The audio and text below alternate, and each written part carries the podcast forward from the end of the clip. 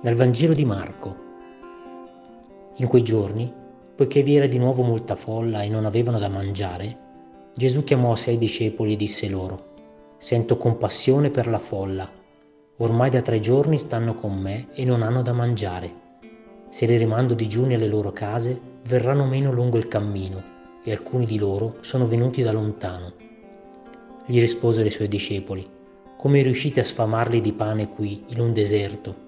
Domandò loro, Quanti pani avete? Dissero, Sette. Ordinò alla folla di sedersi per terra. Prese i sette pani, rese grazie, li spezzò e li dava ai suoi discepoli perché li distribuissero, ed essi li distribuirono alla folla. Avevano anche pochi pesciolini. Recitò la benedizione su di essi e fece distribuire anche quelli.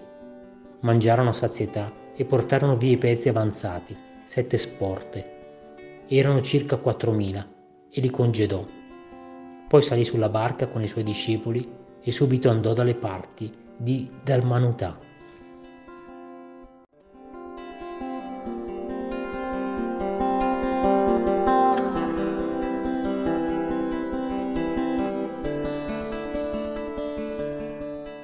Il racconto di questa moltiplicazione dei pani è sempre sorprendente ci sconvolge il volto di Gesù che si commuove per le persone che lo stanno seguendo e pendendo dalle sue labbra si dimenticano pure di mangiare. Ci lascia senza parole il come Gesù pensi di procurare delle provviste in un deserto privo di negozi o punti di ristoro.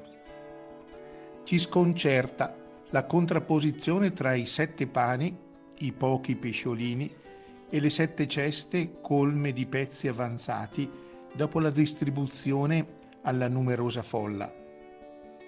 Ci sconvolge pure la forza della sua benedizione, capace di procurare un pane che non serve solo per uno spuntino, ma sazia 4.000 persone affamate. Ci lasci pure sorpresi il congedare la folla per andare in fretta da un'altra parte per annunciare la buona novella.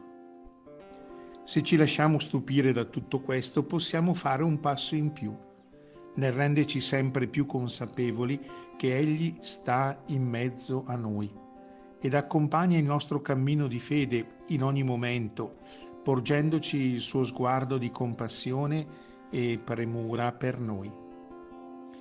Ci chiediamo allora, ma come è il nostro sguardo per Lui? Di gratitudine, di compiacenza, di riconoscenza o dopo tutto questo ancora di pretesa? Assumiamo anche noi lo sguardo con cui ci guarda, allora avvertiremo nel cuore la gioia di sentirci figli profondamente amati e fratelli che non possono voltare la faccia a chi è nel bisogno. Oggi provo a guardare al crocifisso che ho in casa e con uno sguardo di compassione verso Gesù gli esprimerò tutta la mia gratitudine per aver rivolto per primo il suo sguardo su di me e la nostra umanità.